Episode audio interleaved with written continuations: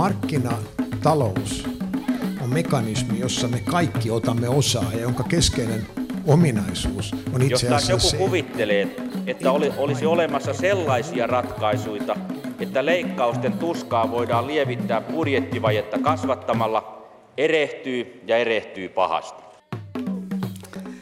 Varsinaiset arvopaperit kaupan esineinä edustavat vaihtokelpoisuuden korkeinta astetta. Ne edustavat myös suuria, jopa hyvinkin suuria rahamääriä, ja niiden kaupalla voidaan niin ollen pienenkin voittomarginaalin puitteissa ansaita hyvin. On sen tähden ymmärrettävää, etteivät samat kaupan muodot, joita käytetään esimerkiksi ruokatavaroiden kaupassa, ole riittäneet tyydyttämään arvopaperikaupan vaatimuksia. Suurin osa arvopaperikaupoista tehdäänkin nykyään päivittäisissä markkinatilaisuuksissa arvopaperipörssissä tarkoin määrättyjä muotoja ja sääntöjä noudattaen. Näin kuvataan arvopaperikauppaa mainiossa liike-elämän pikkujättiläisessä 40-luvun lopulla. Hyvää aamupäivää, hyvät kuuntelijat.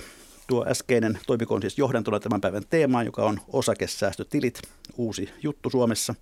Miten ne tilit toimivat ja kenelle ne on tarkoitettu. Ja onko tämä nyt sitten askel sitä kuuluisaa kansankapitalismia kohtaan? Tätä näistä asioista koitamme ottaa selvää ja näihin kysymyksiin meitä perehdyttävät tänään päivän vieraan, jotka ovat ensinnäkin pörssisäätiö toimitusjohtaja Sani Lounasmeri. Tervetuloa. Kiitos. Ja tervetuloa sijoitusvälittäjä ja nettipankki Nuunetin Suomen maajohtaja Suvi Tuppurainen. Kiitos. Tuota, miltä tuo kuulosti tuo liike-elämän pikkujättiläisen kuvaus? Mun mielestä se kuulosti tosi kiehtovalta. Se, No yllättävän, ei me tietysti kauhean kauas olla tultu tosta, mutta kyllähän siinä vielä kuuli sen semmoisen paperisten osakekirjojen kahinnan, että kuitenkin nyt tällä hetkellä asiat tapahtuu sähköisesti ja ajasta ja paikasta riippumatta, että sikäli tiettyjä edistysaskeleita on otettu. niin, siinä oli ehkä sellainen arvokkaiden pörssiherrojen tunnelma. Ö, Osakesäästötili on nyt siis ollut mahdollista avata reilun kuukauden. Joko teillä on tällaiset tilit? Sari Lousmeri. Kyllä. Entä Suvi Tupparainen? Kyllä, mä avasin jo viime vuoden puolella. Hyvä, että olette siis edelläkävijöitä. No Sari Lousmeri, pari sanaa pörssisäätiöstä te johdat. Mikä se sellainen säätiö oikein on? Mitä se tekee? Pyrkii edistämään talousosaamista ja sitä, että ihmiset tietäisivät säästämisestä ja sijoittamisesta ja myös sitä, että meillä on tämmöinen turvallinen kohtaamispaikka, missä yrityksetkin voivat hakea kasvuunsa rahoitusta. Eli pörssisäätiö rahoittaa toimintansa omistamansa pörssitalon vuokratuotoilla. Eli tavallaan tämmöinen informaatiota jakava Joo, elin. eli ihan voittoa tavoittelematon ja, ja pyritään tosiaan jakamaan tietoa ja, ja sikäli tietysti myös taustavaikuttamaan asioihin niin, että edellytykset olisi mahdollisimman hyvät tämmöiselle osakesäästämiselle ja yleensä ottaen pääomamarkkinoiden toimimiselle Suomessa. No millainen sinun tiesi on ollut tähän hommaan?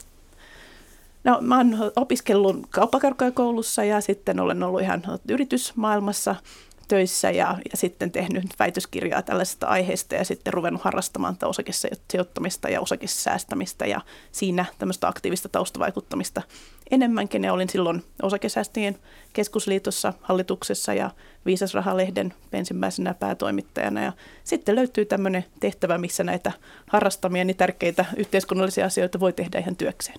Tunnet sektorin siis sekä teoriassa että käytännössä. Näin on. No, maajohtaja Suvi Tuppurainen, mikä on Nordnet? Nordnet on suurin yksityissijoittajien käyttämä pörssivälittäjä tuolla Helsingin pörssissä. Ja lisäksi sitten me tarjotaan myös muita sijoitustuotteita, rahastoja ja ETF esimerkiksi. Olet ollut tuossa tehtävässä kuinka kauan? Maajohtajana mä oon ollut kolmisen vuotta, mutta talossa kaiken kaikkiaan yli kymmenen vuotta. Hyvät kuuntelijat, perinteiseen tapaan myös te voitte osallistua tähän ohjelmaan Yle Areenassa, mikä maksaa ohjelman sivulla. Sivun oikeassa reunassa on linkki. Keskustele tässä osakesäästötileistä. Sitä klikkaamalla voitte lähettää kommentteja ja kysymyksiänne tänne lähetykseen. Ja Twitterissäkin voi keskustella tunnisteella Mika maksaa. Ennen kuin ryhdymme avaamaan osakesäästötilin arvoitusta, niin pari sanaa viime vuodesta pörssivuotena. Millainen oli pörssivuosi 19 Suomessa, Suvi Tuppurainen? Sen voisi tiivistää ehkä niin, että sijoittaja, joka oli varsinkin indeksisijoittaja, joka oli mukana, niin kaikki, kaikki voitti viime vuonna. Oli hurja nousuvuosi eri pörsseissä. Helsingin pörssihän tuli ylös sellaisen noin 14 prosenttia, mutta maailmalla nähtiin vielä kovempia nousuja. Ei tarvitse mennä kuin tuohon ihan meidän naapuri Pohjoismaahan, esimerkiksi Ruotsiin, niin siellä tuli jo äh, indeksit nousi noin 25 prosenttia. Äh, Jenkeissä pörssikurssit nousi 30 prosenttia. Vaikkakin, vaikkakin me mentiin siihen pörssivuoteen, jos muistellaan 2018 vuoden loppua, milloin, miten paljon oli pelkoa ja epävarmuutta kauppasodasta ja, ja nyt me on tämä pörssivuosi ed, e, eletty tässä Brexitin keskellä, voisi sanoa näin, niin, niin silti on, on nähty kyllä todella erikoinen pörssivuosi mun mielestä siitä, että vuosi vuoden jälkeen tässä on noustu ja nyt me ollaan nähty vielä – vielä näin kova nousu viime vuonna. Sitten me nähtiin kuitenkin Helsingin pörssissä se, että listautujia oli esimerkiksi ihan muutamia, mutta pörssistä joko poistu tai sieltä on nyt poistumassa useampi yhtiö. Se on mun mielestä myös sellainen viime vuodesta nostettava esiin. Mistä se kertoo? Sari Loinsveri. No kyllä se tietysti tästä suhdanteista osittain, taloussuhdanteista saattaa kertoa. Toisaalta tietysti tämmöiset vuosittaiset vaihtelut on vielä ihan normaaleja.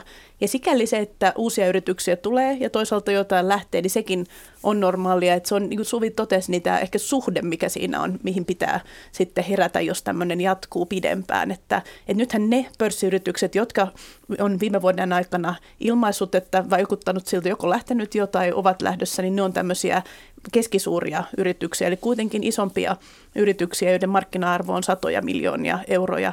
Ja sitten nämä uudet muutamat, mitä on tullut, ne on sitten tyypillisesti tämmöisiä pienempiä yrityksiä, eli sikäli se koko, sen kokonaisuuden kannalta on tietysti merkittävää, että, että joitakin yhtiöitä voi lähteä, mutta et ei voi tapahtua niin, että kaikki isommat sieltä katoaa ja sitten tulee vaan muutamia pikkuisia tilalle. Mutta kyllähän tässä on, jos ajatellaan tätä vuosi, mennyttä vuosikymmentä, niin ollut kuitenkin, on nähty hyvin pörssilistautumisia, pörssikurssit on kehittynyt suotuisasti, että monella tavalla on ollut kyllä semmoinen osakesijoittajien kulta-aikaa eletty.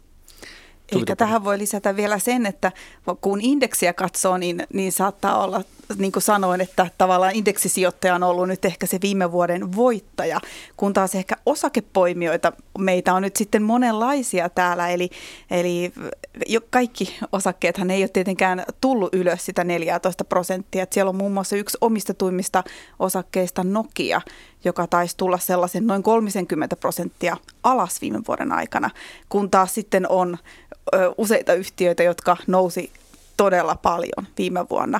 Eli mä sanoisin, että viime vuosi oli, oli ehkä keskimäärin hyvä indeksisijoittajalle ja osakepoimijalle. Se oli joko todella hyvä tai sitten haastavaa. No kun nyt näin pitkään on tultu ylös, niin mennäänkö kohta alas?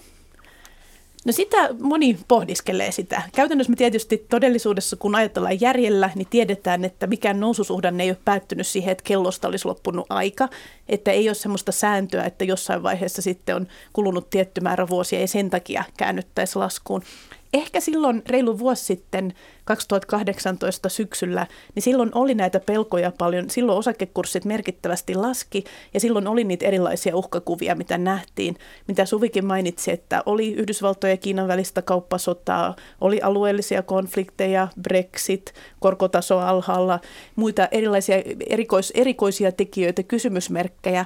Mutta sitten 2019 niin, vaikka uhkatekijöitä on paljon, se ei tarkoita sitä, että menisi huonosti, vaan itse asiassa se on aina se muutos siihen odotukseen. Ja oikeastaan nämä asiat ei toteutunut ihan niin pahoina, osa niistä alkoi loksahtaa paremmin kohdelleen, tai sitten ne toteutui juuri sillä odotetelutasollaan. Ja ehkä sen takia viime vuosi oli niin hyvä vuosi. Ja nyt tietysti kysymys on siitä, että miten nyt sitten meidän odotuksia ikään kuin vastaa, että tuleeko tämä vuosi toteuttamaan, että onnistuuko yritykset toiminnassaan sillä tavalla kuin mitä on ikään kuin odotettu ja ennustettu. Ja, ja miten sitten koko se kansantalous niin jatkuu, jatkuu tässä vielä kasvu. Niin, tämä on mielenkiintoista, koska tällä hetkellä näiden matalien korkojen aikana niin on tosi vaikea löytää niitä muita sijoituskohteita, että osakkeet on sen takia niin houkuttelevia. Ja, ja nyt esimerkiksi mitä me on, mikä leimaa tätä alkuvuotta, on ollut tämä koronavirus. Mä, mä uskoisin, että tämän vuoden niin isommat uhkat, niin ne löytyy tuolta niin poliittiselta puolelta, tai sitten ne on tämän tyyppisiä koronaviruksen kaltaisia yhtäkkiä tulevia, tai ehkä niin yhtäkkiä, mutta siis niin kuin talouden ulkopuolisia ehkä. Politiikka ja talous totta kai liittyy yhteen, mutta, mutta mä sanoisin, että ennemmin sieltä tulee, tulee ne uhat ja, ja tota, ehkä mahdollisuudet myös. Pressan vaalit USAssa vuoden lopussa, se tulee todennäköisesti saattaa jopa näkyä tässä koko vuoden ajan kurssiliikkeinä. Ylös vai alas? Hyvä kysymys. Kutsu meidät tota, jouluna tänne, niin me kerrotaan Sarin kanssa, miten se näkyy. No voitte en, en, ennustaa menneisyyttä silloin. Niin me voidaan ennustaa nyt jo sitä, että kyllähän varmaan Yhdysvalloissa presidentillä on varmasti suuri halu pitää talous käynnissä edelleen niin kauan, kunnes nyt vaaleihin, vaaleihin tullaan. Että siinä mielessä voisi olettaa, että siellä poliittisesti ei ainakaan tehdä semmoista yritystoimintaa ja taloutta haittaavia toimenpiteitä. Onhan siellä paljon jo semmoisia tukevia toimenpiteitä jo Trumpin alkukaudesta tehty verohelpotuksia ja muita. Et tietysti en tiedä kuinka paljon siellä sitten on vielä jäljellä tätä keinovalikoimaa, mutta voisi kuvitella, että siellä ainakin tahtotila olisi suuri, että halutaan mennä hyvä, hyvässä taloustilanteessa, hyvässä työllisyystilanteessa vaaleihin, jotta nyky, nykyvaltaa pitävät siellä sitten, eli Trump menestyisivät hyvin. No mennään sitten tähän itse osakesäästötiliin, joka on nyt aika pitkän valmistelun ja monien vaiheiden jälkeen lopulta tuotu myös Suomeen. Miten te nyt kuvaisitte, mistä siinä on kysymys? Mikä se on? Sari Lonsberg. No ensinnäkin mä sanoisin, että yhteiskunnallisesti se on minusta kokoaan suurempi askel siinä, että meillä poliittisesti on päätetty, että halutaan edistää sitä, että suomalaiset on osakkeenomistajia, halutaan edistää vaurastumista ja pidetään tärkeänä kotimaista omistajuutta. Eli sikäli se on yhteiskunnallisesti merkittävä muutos. Se, että mitä se sitten on itse kullekin yksityishenkilölle, niin mä sanoisin, että se on helpompi, selkeämpi malli lähteä liikkeelle osakesäästäjänä. Pitää edelleen perehtyä sijoittamiseen, mutta ei tarvi olla mikään veroasiantuntija. Eli ikään kuin tällä mallilla helpotetaan myös sitä meidän osaamistarvetta siinä, kun on luotu tämmöinen malli, missä tilin sisällä ei mene veroja. Vasta sitten, jos, jos on tehnyt voittoa, niin sitten tililtä nostettaessa sitten maksetaan se verojen osuus. Niin tässä on tietysti tiettyjä taloudellisia hyötyjä, mutta minusta se selkeys on ehkä se kaikista suurin hyöty aloittajille. No, tälle tilille asetettiin 50 000 euron yläraja. Mikä sen idea on, Suvi Tuppurainen? No, jos ajatellaan Suomessa, niin sen, se, se idea oikeastaan... Ähm, No mä sanoisin näin, että suomalainen sijoittaja harvoin itse asiassa törmää tähän ylärajaan. Aletaan aletaan katsoa tätä siitä näkökulmasta. Suomalaisen sijoittajan keskimääräinen osakeomistus on semmoinen reilu 20 000, noin 25 000 euroa. Ja tämä raja on puhututtanut paljon, mutta, mutta mä nostan aina tämän tilastofaktan esille. Eli meillä aika monella ei ole edes tällä hetkellä sellaista sijoitusvarallisuutta täällä Suomessa osakkeissa. Ja saatika nyt, kun tänne äh, uudelle osakesäästötilille ei voi siirtää niitä vanhoja omistuksia, vaan sinne siirretään nyt vaan sitä käteistä. Eli sinne voi siirtää vaan rahaa. Niin se on joko siellä pankkitileillä makavaa rahaa tai sitten uutta rahaa. Ja ja sinällään niin se raja on tällä hetkellä ihan ok. miksi, miksi meillä on siinä raja, niin, niin tota, voidaan ottaa tähän myös vertailu siitä, että esimerkiksi Tukholma, tai, tai Ruotsissa, niin siellähän tällä vastaavalla ISK-tilillä ei ole rajaa, mutta taas toisaalta esimerkiksi Tanskassa on asetettu raja sille, sille tilille, joka on siellä 50 000 Tanskan kruunua ja joka on tietysti aika paljon alhaisempi, se on noin 7000 euroa. Ja, ja tämä raja on, on Suomessa puhututtanut paljon sen takia, että alun perin ehdotus taisi olla 100 000 ja sitten se ei kaikille puolueille käynyt. Perustuu lyhyesti sanottuna niihin laskelmiin, että kuinka paljon verotuloja sitten siinä hävittäisiin. No miten aivan käytännössä tämä osakesäästötili perustetaan? Mitä, te, mitä, ta, miten se tapahtuu? Osakesäästötilin voi tällä hetkellä avata neljässä pankissa. Täällä tota, Suomessa, Nordeassa, Danskessa, Mandatum Lifeille tai sitten Nordnetille. Tili avataan verkossa, pankkitunnuksilla, aika samaan tapaan kuin moni on avannut arvoosuustilin aikanaan, johon on säästänyt aikaisemmin osakkeita. Tili avautuu kaikilla palveluntarjoajilla heti ja sinne voi sitten heti siirtää rahaa. Ja sitä rahaa voi sitten käyttää osakkeiden hankkimiseen. Kyllä. Sillä rahalla voi ostaa pörssilistattuja osakkeita sekä Helsingin pörssistä mutta sitten myös kaikista niistä muistakin markkinapaikoista ja pörsseistä, mitä tämä kyseinen pankki tarjoaa. Sinne ei voi ostaa mitään muita kuin osakkeita, ei myöskään listaamattomia osakkeita voi hankkia osakesäästötilille. No sitten kun tilille kolahtaa tuottoja, eli osinkoja, niin mitä sille tapahtuu? Äh, kotimaisiin yhtiöihin sijoittava, tämmöinen, suomalaiset on tyypillisesti osinkosijoittajia, jos katsotaan, katsotaan tota, tilastoja, niin todella moni mieltää myös itsensä osinkosijoittajaksi. Kun osakesäästötilille keväällähän pääsääntöisesti osingot tulee, toki nyt moni yhtiö on siirtynyt näihin kvartaaliosinkoihin, mutta kun keväällä osingot maksetaan ja kun ne tulee tänne osakesäästötilille, niin osakesäästötilin hienous on siinä, että sijoittaja saa täysimääräisesti, sataprosenttisesti ilman veroja – sen osingon sinne osakesäästötilille.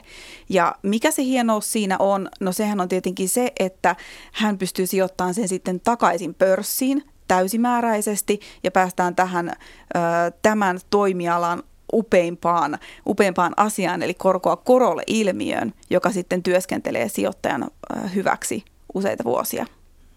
No voiko nuo osikot myös nostaa käteisenä?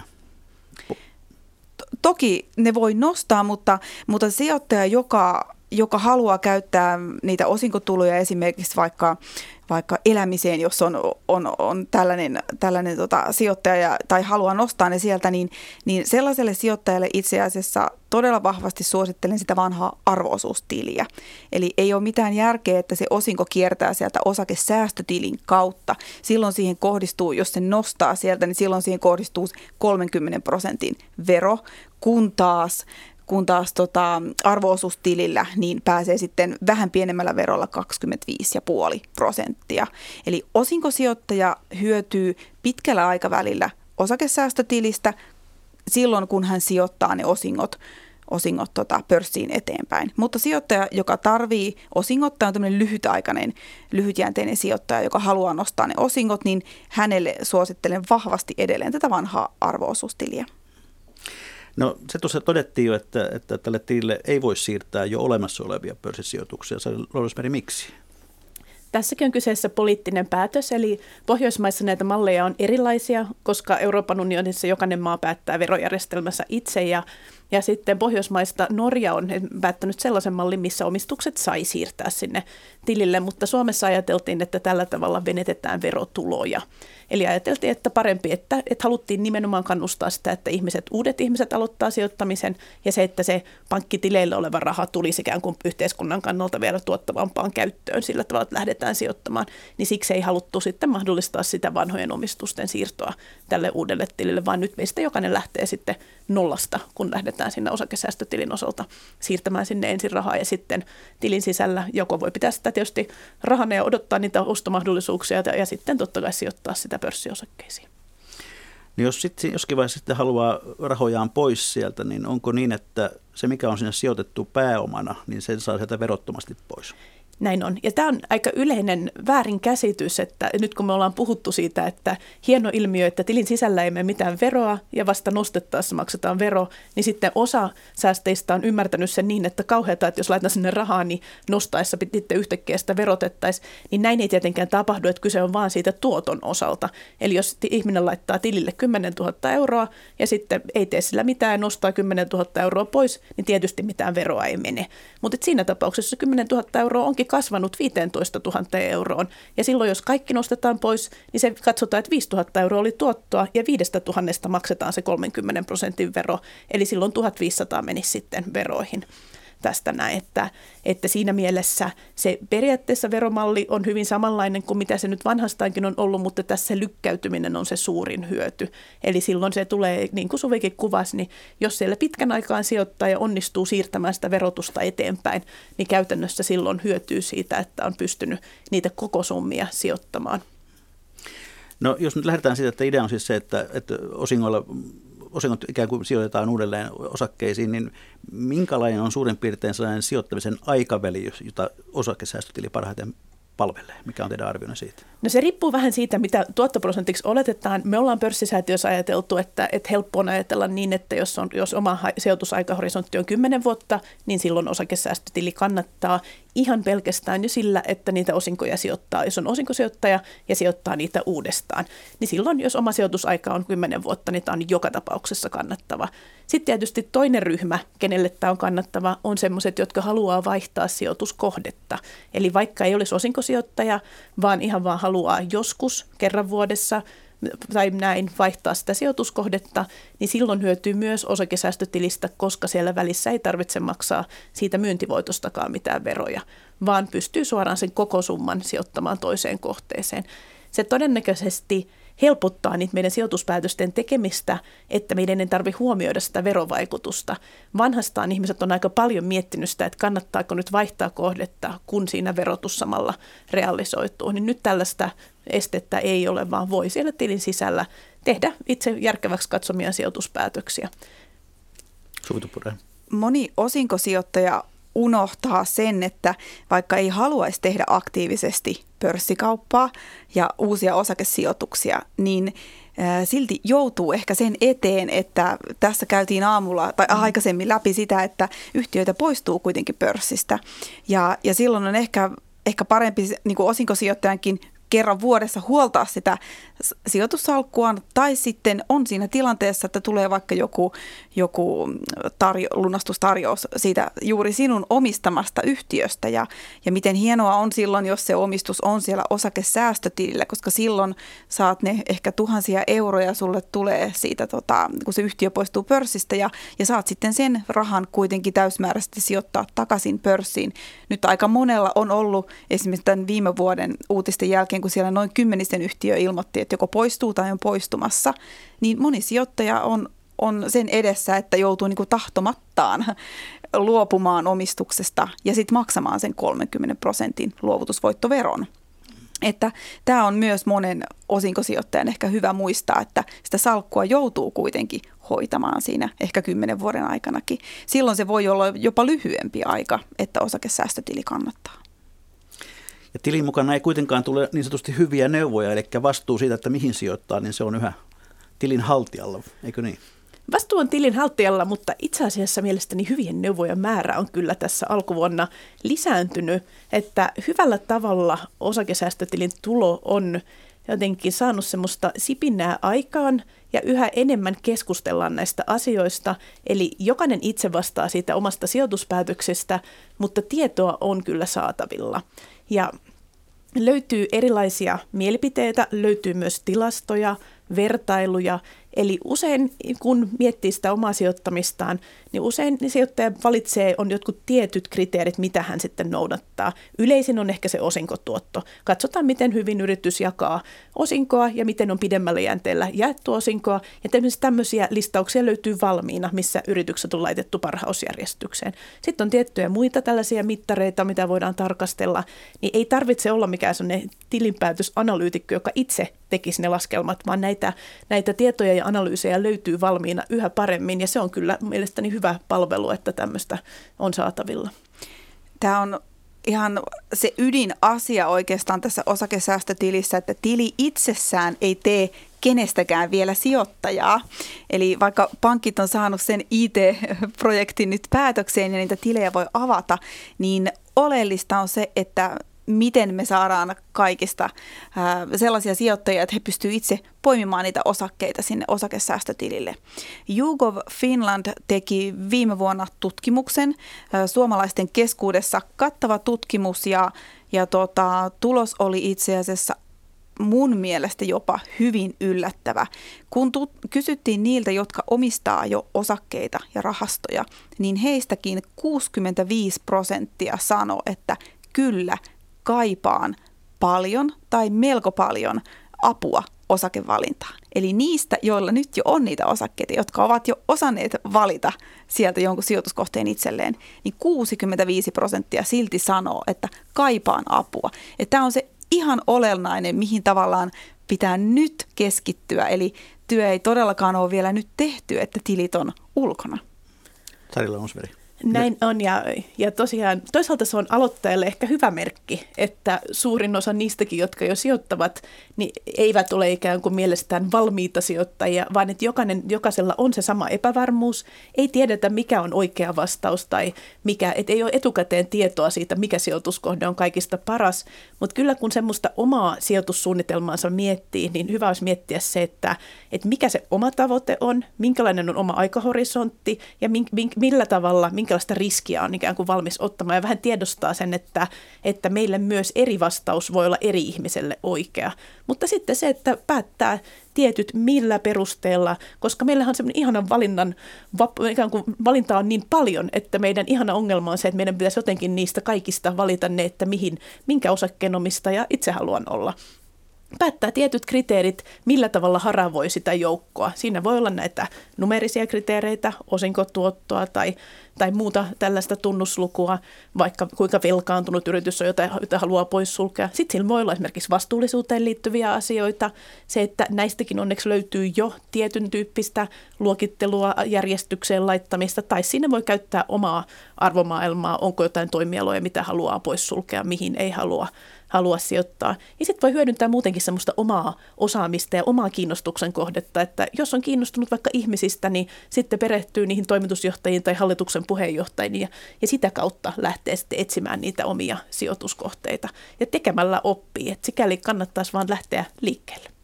Suvi Tuppurainen tämä on todella hyvä, että me puhutaan siitä, mekin Sari mm. täällä siitä, että, että on, on erilaisia tapoja sijoittaa. Sitä epävarmuutta on paljon.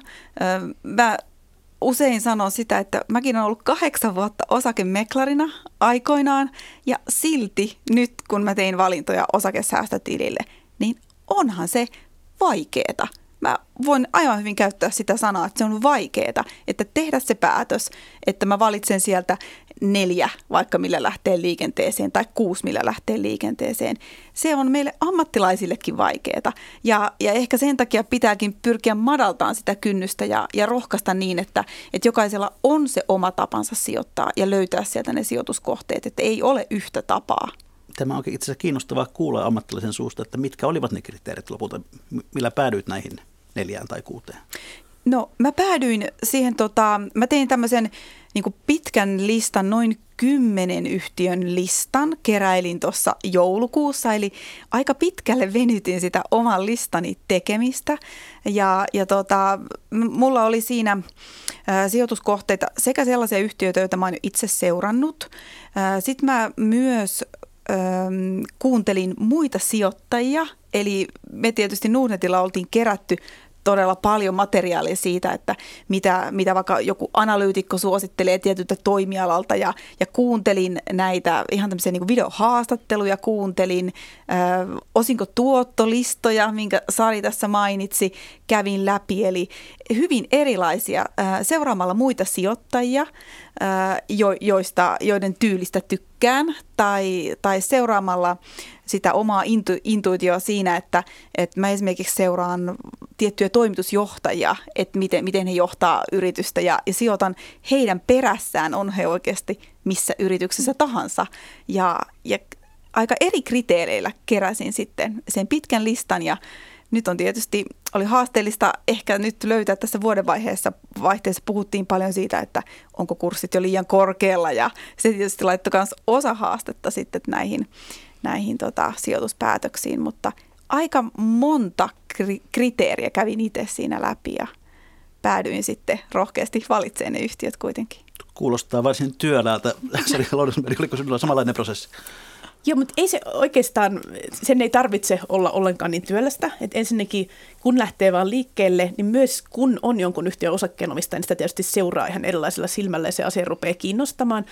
Mutta tota, mulla oli tämmöinen lista, missä yhtiöt oli järjestetty niin, että vieressä oli osinkotuotto ja sitten oli tämmöinen PE-luku, mikä on tämmöinen voittokerroin, mikä kertoo siitä, kuinka monessa vuodessa yhtiö tekee markkina-arvonsa verran tulosta. Ja, ja näistä mä sitten katsoin niin, että, että halusin, että se osinkotuotto oli mielestäni ri- riittävän hyvä, eli etsin semmoisia, että osinkotuottonumeluku olisi korkea, ja se PE-luku taas, mä halusin, että se taas ei olisi liian korkea, että mä en halunnut, että se olisi korkeampi kuin markkinoilla keskimäärin. Mä etsin semmoisia, jotka ei ollut supermatalia, mutta semmoisia, että mä katsoin, että se olisi ihan korkeintaan 17 oli mulla se mun kriteeri, ja näistä mä sitten sain ympyröityä tietyn joukon näitä yhtiöitä.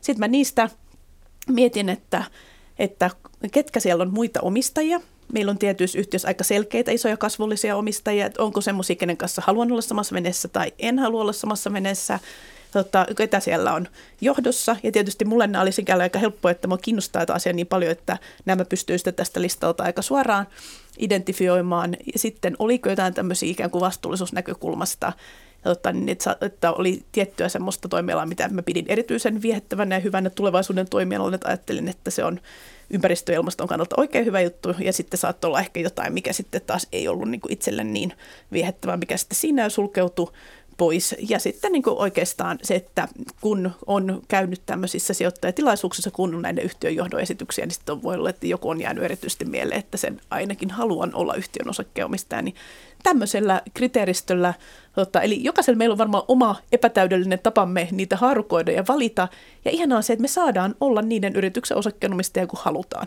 Ja se, että näyttääkö se nyt sitten, että kumpi meistä näyttää yhden kuukauden kuluttua paremmalta, eihän se ole se olennainen, vaan se, että meillä on kummallakin oma aikahorisontti, oma minkälaista, missä halutaan olla omistajana, ja se, että, että jos mun aikahorisontti on yli 10 vuotta, niin, niin se, että 15 vuoden kuluttua voi olla, että valinnat vaikutti oikein hyviltä. Totta kai mä saan niitä valintoja välillä aina vaihtaa heti, kun musta siltä tuntuu.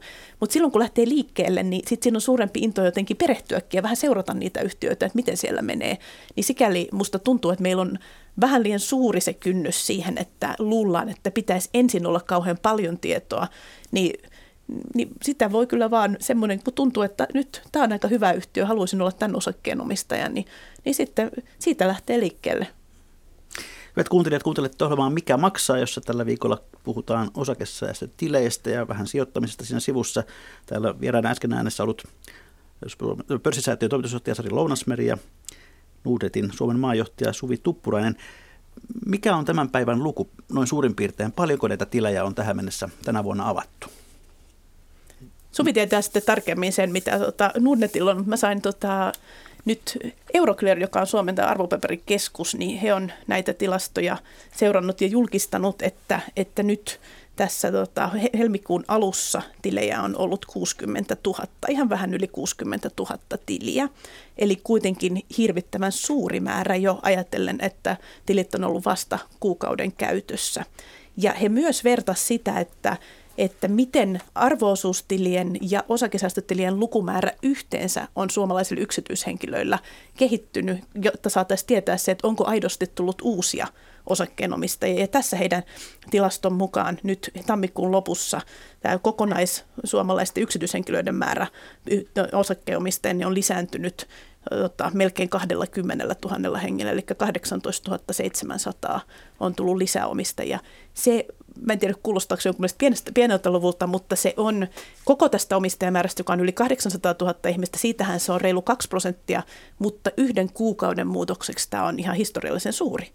Että sikäli voi oikeastaan jo nyt sanoa, että aika onnistunut ponnistus, mutta Suvilla on tarkemmin vielä näitä sitten tota, Nordnetin asiakaskunnasta, missä suuri osa näistä tileistä on. Niin Nordnet tuntuu olevan tämmöinen markkinajohtaja näissä tileissä. Mihin tämä teidän suosionne perustuu?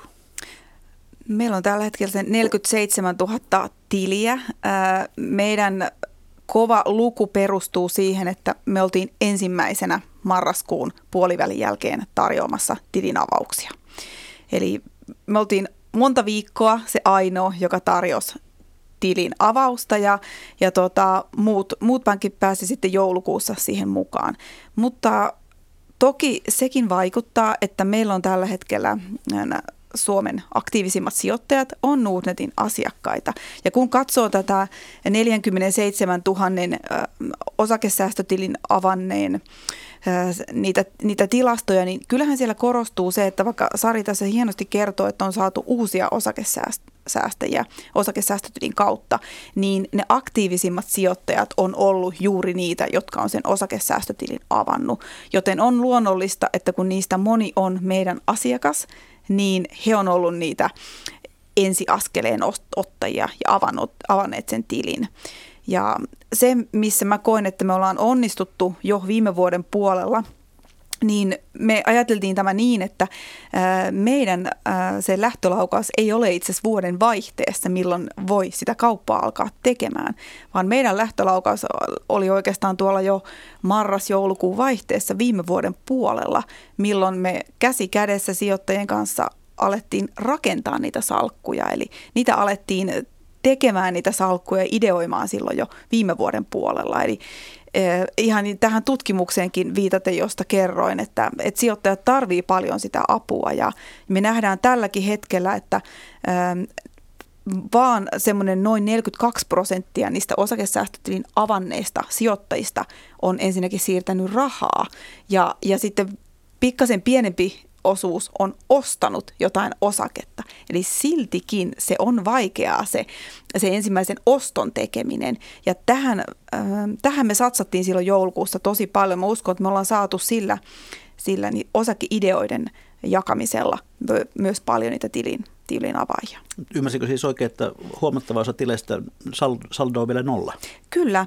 Eli esimerkiksi meillä, meillä näistä tota, vajasta 50 000 tilistä, niin noin puolet on vielä sellaisia, joille ei ole tehty sitä ensimmäistä talletusta tässä tammikuun aikana. Eli rahaa on pystynyt vasta siirtämään nyt sitten tammikuun toinen päivä eteenpäin. Tai itse asiassa ensimmäinen päiväkin pystyi jo, jo siinä illalla siirtämään rahaa, mutta, mutta tota, tammikuun aikana ja nyt helmikuun pari ensimmäistä päivää, niin puolet tileistä on vielä koskematta. No kertooko tämä siitä, että ne on avattu vain just in case tyyppisesti kaiken varalle vai, vai tota, alkaako kohta tapahtua?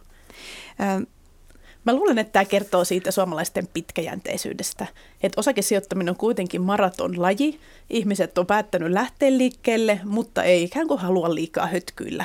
Et mun mielestä on silti er, eri, erinomainen merkki, että, että ensin nyt on otettu se askel, että se tili on avattu. Seuraava askel, että siirretään rahaa, ruvetaan laittaa säästöjä sinne. Ja senhän voi tehdä, sitä ei tarvitse tehdä yhtenä suurena eleenä jotenkin, vaan senhän voi tehdä niin, että kuukausittain laittaa, että pieni summa menee kuukausittain. Ja sitten sitä katsotaan, että mihin, se, mihin niitä sijoituksia muutoksia tehdään, mutta totta kai me, meidän täytyy saada siihen enemmän vielä tietoja ja keskustelua, kun selvästi se kynnys on siinä, että sijoituspäätöksen tekeminen on myös hankalaa. No taas sitten ihan noin yritysnäkökulmasta, minkälaisena bisnesmahdollisuuden Nordnet näkee osakesäästötilin? Tuleeko se teille merkittävä tulonlähde? No, jos mä katson tammikuun kaupankäyntiä, niin 15 prosenttia pörssikaupankäynnistä tuli osakesäästötileiltä. Eli tam, yksittäinen kuukausi, kun otetaan huomioon, niin, niin onhan se meille jo merkittävä. Meidän ansaintalogiikka perustuu osakesäästötileillä siihen aktiivisuuteen, eli me välitte, pörssivälittäjänä ja pankkina tienataan siitä, että joku ostaa niitä osakkeita.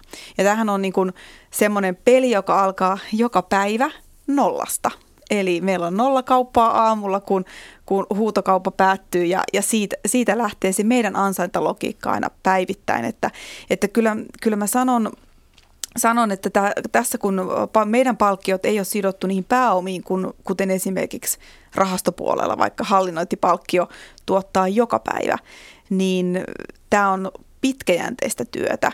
Ja voisin sanoa, että kyllä suomalainen sijoittaja on, onhan sitten avannut missä tahansa näistä neljästä pankista sen osakesäästötilin, niin, niin on saanut kyllä todellisen superpalvelun äh, alhaisilla kuluilla. Eli jos joku pankki saattaa velottaa jonkun kuukausimaksun, jos sitä tilistä, jos siellä ei kauppaa käy, mutta ne on niin pieniä verrattuna siihen, että miten ison IT-kehityksen ja palvelukehityksen pankit on tämän eteen tehnyt ja hoitaa yhtiötapahtumat, hoitaa verottajalle sen noston yhteydessä sen, sen tilityksen, että, että meillä tämä perustuu, tuo, tuo, tuo, tuotot perustuu siihen, että me pyritään saamaan volyymiä aikaiseksi.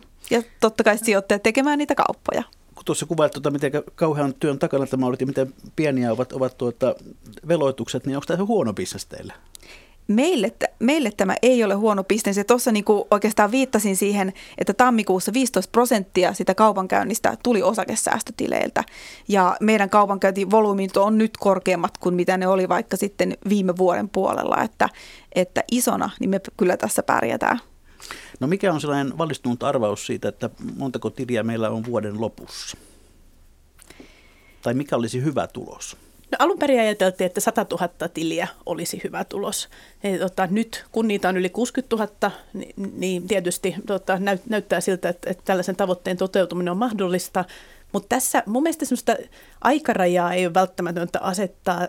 Hirveän tärkeää on nimenomaan se, että kokonaisomistajien määrä lisääntyisi, eli se, että uudet ihmiset löytää sen osakesäästämisen. Sen takia se on tärkeää, että sekä henkilöiden kohdalta se kuitenkin johtaa ja mahdollistaa vaurastumista, niin silloin vauraus jakaistuisi tasaisemmin. Ja toisaalta yhteiskunnan kannalta niin se, että yhä useampi olisi yritysten osakkeen omistaja, niin silloin tietysti meillä yhä laajemmin sitten kaikkien ääni siellä omistajanakin kuuluu niin se on tietysti kaunis että pienomistajan ääni kuuluu, mutta tuota, jos me katsotaan Pohjoismaita, mm, Suomi on tässä aika lailla niin kuin jälkijunassa, mm, oikeastaan kaikissa muissa Pohjoismaissa on jo jonkinlainen osakesäästötilin kaltainen järjestely, ja myöskin paljon enemmän osakkeenomistajia kansalaisista. Mistä se johtuu, että Suomessa ei se luku on noin 800 000 ihmistä, jotka omistaa osakkeita. Mistä tämä, miten te selitätte tätä? Emmekö me halua omistaa osakkeita? No tietysti Ruotsi verrattuna meillä on historiallisesti aika erilainen tausta. Ruotsissa on monella tavalla haluttu kannustaa tällaista kansankapitalismia ja Ruotsissa tosiaan nämä sijoitussäästötilit otettiin jo kahdeksan vuotta sitten käyttöön ja siinä myös luotiin tämmöinen verotuksellisesti hyvin edullinen rakenne, miten kansalaisia halutaan kannustaa sijoittamiseen.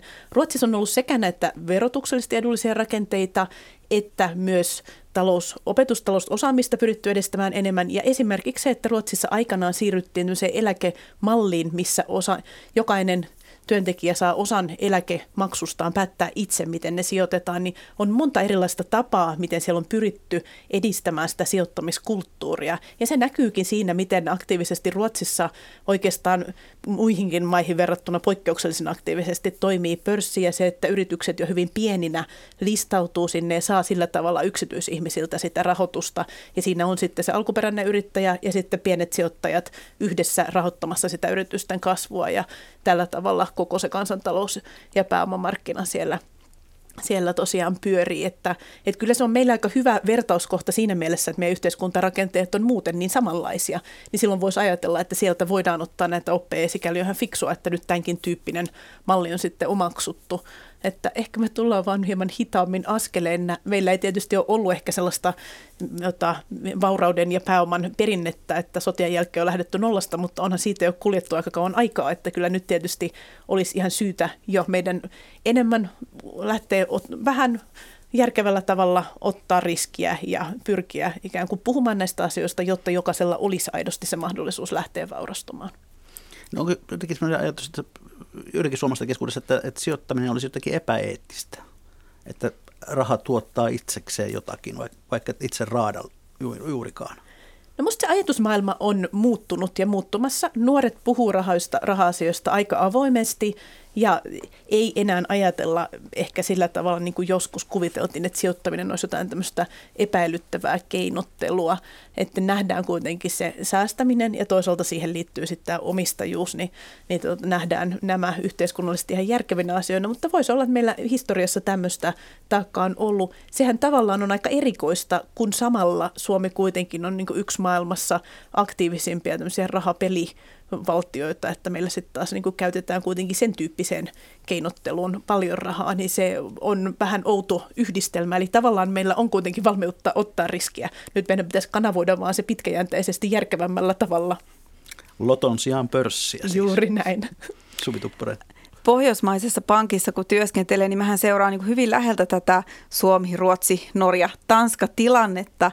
Ähm, mun mielestä tämä kiteytyy siis kulttuurilliseen eroon, mihin Sari tässä viittasikin. Ruotsiin meitä aika paljon tietysti verrataan ja, ja verrataan tätä vaikka osakesäästötiliä, jos, jos verrataan sinne ruotsalaiseen ISK-tiliin, joka on ollut jo vuodesta 2012 ähm, saatavilla, jossa ei ole mitään rajoitteita, eli sinne voi, sinne voi sijoittaakin mitä instrumentteja haluaa ja, ja ei ole sitä ylärajaa. Ähm, Mutta mun mielestä merkittävin kulttuuriero on oikeastaan, jos miettii suomalaisia ja ruotsalaisia, niin se, että ruotsalainen, niin hän, he miettii, kun he saa nettopalkan käteensä, niin he miettii aivan eri lailla sitä kuin mitä suomalainen. Suomalainen lyhentää ensimmäisenä asuntolainaa. Suositus kai on se, että asun, asuntolainaa ja asumismenoihin menisi se jo noin 40 prosenttia. Se kai se on sellainen ohjenuora, joka annetaan. Ja, ja aika monella menee itse enemmän siitä, ne, sitä palkasta. Ja, ja sitten, sitten maksetaan kaikki muu ja, ja se säästäminen ei ole siellä ensimmäisenä listalla. Kun taas itse asiassa ää, ruotsalaiset, niin hehän ei kauhean innokkaasti lyhennä asuntolainojaan. Se, se on jo ensimmäinen. Heille jää tähän säästämiseen, sijoittamiseen ja myös kuluttamiseen enemmän rahaa. Ja Sari nosti tässä esiin myös toisen merkittävän eron, joka, joka vaikuttaa niin kulttuuriin siinä, että miten säästämiseen ja sijoittamiseen suhtaudutaan, niin on todella tämä, että kun ruotsalaiset työssäkäyvät saa sijoittaa osan siitä, siitä tota, itse niistä niistä tota, työeläke, tai työeläkkeestään saavat itse päättää, että mihin, mihin se raha menee. Et siellä on niin kulttuurissa on, on jo tällaisia eroja. Sitten on vielä pohjoismaisella tasolla on, on sellainen jännä, kun on tehty, että mietitään, että minkä takia pohjoismaiset sijoittajat, niin mikä on heidän motiivi sijoittamiseen, niin suomalainen mainitsee usein, että hän sijoittaa huonon päivän varalle. Ruotsalaiset ja norralaiset sitten, jos he sijoittaa, niin he sijoittaa sen sijoittamisen tai säästämisen takia. Norjalaiset sijoittaa myös kiinteistöihin aika paljon, se on siellä iso. Mutta tanskalainen, niin hän sijoittaa siihen hyvään päivään, eli siihen hyggeilyyn ja, ja siihen matkustamiseen, ravintoloissa käymiseen ja muuhun. Eli me, me ajatellaan se niin kuin sen kautta se sijoittaminen täällä Suomessa, että sinne huonon päivän varalle, että jos jotain sattuu. Se on mun mielestä myös sellainen niin kuin kulttuurimuutos, joka olisi ehkä ihan hyvä saada meiltä pois. No, riittääkö tämä osakesäästötilin vääntö äh, aloittamaan kansankapitalismin juhlat Suomessa? No mä sanoisin niin, että tämä on ihan valtavan hyvä kirittäjä ja keskustelun avaus siihen. Osakesäästötilistä on kirjoitettu ö, marraskuusta lähtien ja lokakuusta lähtien niin paljon eri medioissa, eli ei pelkästään talousmedioissa, vaan, vaan joka paikassa tuntuu, että, että ihmiset kyselee osakesäästötilistä. Multa ei ikinä ole kysytty niin paljon osakesijoittamisesta missään lasten syntymäpäivillä tai jossakin, kun mä liikun, kuin esimerkiksi nyt. Niin mä näen sen, että nämä osakesäästötilit on, on ollut tavallaan semmoinen nyt kimmoke ja semmoinen lähtölaukaus siihen, että tietoisuus osakesäästämisestä ja osakesijoittamisesta on noussut ihan eri tasolle. Ja niin kuin mä sanoin, että tavallaan työ ei ole tehty nyt, kun pankit on saanut sen tilin valmiiksi, vaan, vaan nyt se vasta alkaa. Eli se, se tietoisuuden kasvattamisen eteen, mitä Sarin kanssa tehdään paljon sitä työtä, niin, niin sitä on kuitenkin vielä paljon tekemistä. Minusta on hienoa, että tästä puhutaan näin paljon. No kuka sitä hyötyy, että yhä useampi sijoittaisi osakkeisiin? Sari Lounasmeri. No koko kansantalous toki hyötyy siitä, että, että, sekä, että jos me voidaan katsoa sitä toisaalta yhteiskunnan ja toisaalta yksilön kannalta, jos me ajatellaan yksilöitä, niin on, on reilua, että jokaisella olisi samanlaiset mahdollisuudet lähteä säästämään, sijoittamaan ja vaurastumaan, että, että voi pienillä summilla jo lähteä liikkeelle. Näin se onneksi on. Ja taas yhteiskunnan kannalta tietysti se, että laajasti ajatellen, että me yleensä ottaen saadaan yritysten kasvun rahoitusta ja sitten se hirveän tärkeä omistajuuden kysymys, että, että vaikka suhtauduit vähän skeptisesti siihen, että kuuluuko pienen omistajan ääni, niin jos pieniä omistajia yhteensä on iso joukko, niin kyllä se ääni sitten kuuluu. No kerrataanpa vielä sellainen aloittelevan sää, osakesäästäjän opas. Miten te neuvotte nyt niitä uusia, siellä on mahdollisesti se 18 000 ihan uutta, jotka ovat tilin avanneet, niin miten te neuvotte näitä ihmisiä aloittamaan? No ensin jotenkin tiedostaa sen oman tilanteen, koska helposti haluaisi hakea semmoisia valmiita oikeita vastauksia, niin on hyvä tiedostaa se, että, että ei ole semmoista yksi vastaus on kaikille oikea. Eli se, että mikä on se oman talouden tilanne, onko jo jotain varoja tai velkoja kenties, että mikä, mikä nyt on, koska silloin voi ajatella, että jos jo valmiiksi omistaa jotain, niin ehkä hajauttamismielessä kannattaa sitten keskittyä johonkin muuhun esimerkiksi, että tiedostaa, että mikä se mun lähtötilanne on.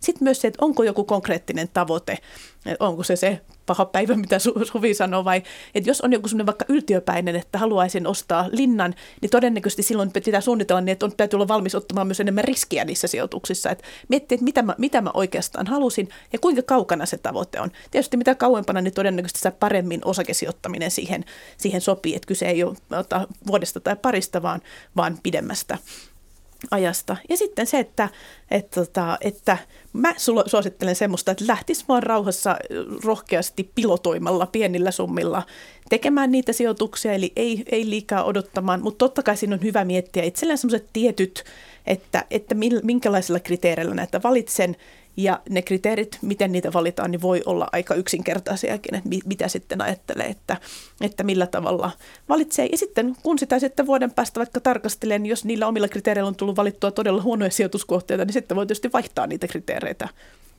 Suvi Tuppurainen, mitä ei pidä tehdä, kun on aloittelija? Mitä ei pidä tehdä? Tai mitkä on ne ty- pahimmat virheet, mitä yleensä tehdään? Mm, no pahin virhe ehkä, mitä, mitä suomalainen osakesijoittaja tekee, on se, että hän ostaa vaan muutamaa yhtiöä sinne. On se sitten arvoosuustili tai osakesäästötili. Että tämä on mun mielestä ehkä se pahin virhe. Puhutaan siis hajauttamisesta. Eli jos se riskit nousee aika isoksi. Tässä taisin mainita aluksen, että esimerkiksi Nokia, joka, joka on suomalaisten niitä ihan omistetuimpia osakkeita, niin se putos viime vuonna, tai laski, osakekurssi laski sen 30 prosenttia. Taas sitten sijoittaja tietysti, joka on ehkä vaan poiminut kaksi yhtiöä, mutta jotka on noussut vaikka 50 prosenttia viime vuonna, niin hän on varmasti ihan tyytyväinen siihen, että hän ei ole sijoittanut indeksiin. Mutta, mutta kyllä mä sanoisin, että ehkä se no, pahin virhe suomalaisilla sijoittajilla on se, että siellä on keskimäärin taitaa olla korjasari, jos olen väärässä, mutta onko se kolme yhtiö, mitä, mitä tota, ihan Euroclear, Euroclear Finlandin tilastojen mukaan voidaan katsoa, että, että tota, suomalaisilla sijoittajilla on. Mä sanoisin lyhyesti vielä sellainen paha virhe, joka on semmoinen, että panikoi, niin se on myös, että täytyy varautua siihen. Kun me alussa puhuttiin siitä, että voiko osakekurssit laskea, niin kyllä. Osakekurssien tyypillistä on se, että se ei ole virhe, vaan se on niin tämän markkinan, se kuuluu, se on niin ominaisuus, että välillä kurssit nousee, välillä ne laskee. Jos oma aikahorisontti on 10 vuotta, niin silloin ei pitäisi ikään kuin, ja on tämmöinen joku viisas on sanonut, että jos panikoit, niin panikoi ensimmäisenä. Että ehkä suurin virhe on semmoinen, että, että ollaan huolissa, ollaan huolissa ja sitten lopulta vähän niin kuin myydään väärään aikaan ja että tehdään sellaisia paniikkiratkaisuja, niin siksi on ihan hyvä tiedostaa jotenkin se, että mitä mä oon tekemässä, minkälaisella aikataululla, mitkä mun omat tavoitteet on, niin silloin osaa tehdä sellaisia vähän selväjärkisempiä päätöksiä. Täällä kolme poimintaa tältä yleisökeskustelusta. Jos on pelimies, niin tämä osakesäästötili on ihan kiva, kun voi touhata tilin sisällä miten vain eikä tule veroseuraamuksia. Sitten on tämä vanha virsi niin sanotusti, eli tässä voisi luetella joukko mitä alhaisimpia rikoksia, mutta kyllä vielä niidenkin alapuolella halveksuttavuudessa jäisi osakkeiden omistaminen. Sitten aloittelija kysyy, että onko niin, että erilaisia rahastoosuuksia osakesäästötilille ei voi ostaa, siis vain osakkeita, ja näinhän se on, että vain osakkeita sinne voi ostaa. Ja näin, hyvät kuuntelijat, tämä pärinä tarkoittaa sitä, että olemme jälleen siinä kohtaa ohjelmaa, että on legendaaristen viikon talousvinkkien ja talousviisauksien aika. Aloitetaanko tällä kertaa vaikka Sari Lounasemerestä, millainen olisi sinun viikon talousvinkkissä tai viisautasi, jonka haluat kuuntelijoiden kanssa jakaa? Mun viikon viisaus olisi sellainen, että aloita nyt. Jokaisella on joku semmoinen talouteen, säästämiseen tai sijoittamiseen liittyvä asia, mitä on ikään kuin lykännyt eteenpäin. Joku se on ihan semmoinen tavallinen säästämisen aloittaminen, tai se on se sijoittamisen aloittaminen, sijoituspäätöksen tekeminen, niin se, että että tänään olet ihan niin viisas kuin tarvitsee, huomenna et ole se viisaampi, niin lähde liikkeelle nyt. Suvi Tuppuren. Mulla on tähän samaan teemaan kauhean kiva, että nämä sopii nämä vinkit yhteen. Moni kuulijoista ö, varmasti työskentelee paljon paljon vaikeampien asioiden parissa päivittäin omalla työpaikallaan, kun jos sitä verrataan osakesijoittamiseen tai siihen, että poimin, poimin nyt kuusi, seitsemän, jopa kahdeksan yhtiöä sinne omalle osakesäästötilille suurin osa työskentelee paljon vaikeampien asioiden parissa. Tämä on ihan mahdollista oppia. Yleisövikin sijaan ajatelma lontoolaiselta H. Gordon Selfridgeiltä, kuuluisen Selfish-tavaratalon perustajalta. Työ voidaan johtaa tuhansille urille, mutta kaikista kultaisista tilaisuuksista, kaikista pyrkimyksen aloista ei mikään, ei mikään tarjoa niin rajattomia ja kaleidoskooppisia alati vaihtelevia tilaisuuksia kuin tuo toiminnan laajin ja varmin ala, jota sanotaan kaupaksi. Ala, joka antaa runsaan satonsa hyvin harkitun voimainponnistuksen nopeana palkkana. Tämä vaikkapa lohduksi kaupan alan lakkoja odotellessa. Kiitoksia Sari Lounasmeri, kiitoksia Suvi Tuppurainen, kiitoksia hyvät kuuntelijat. Mikä maksaa, sitä me ihmettelemme jälleen viikon kuluttua.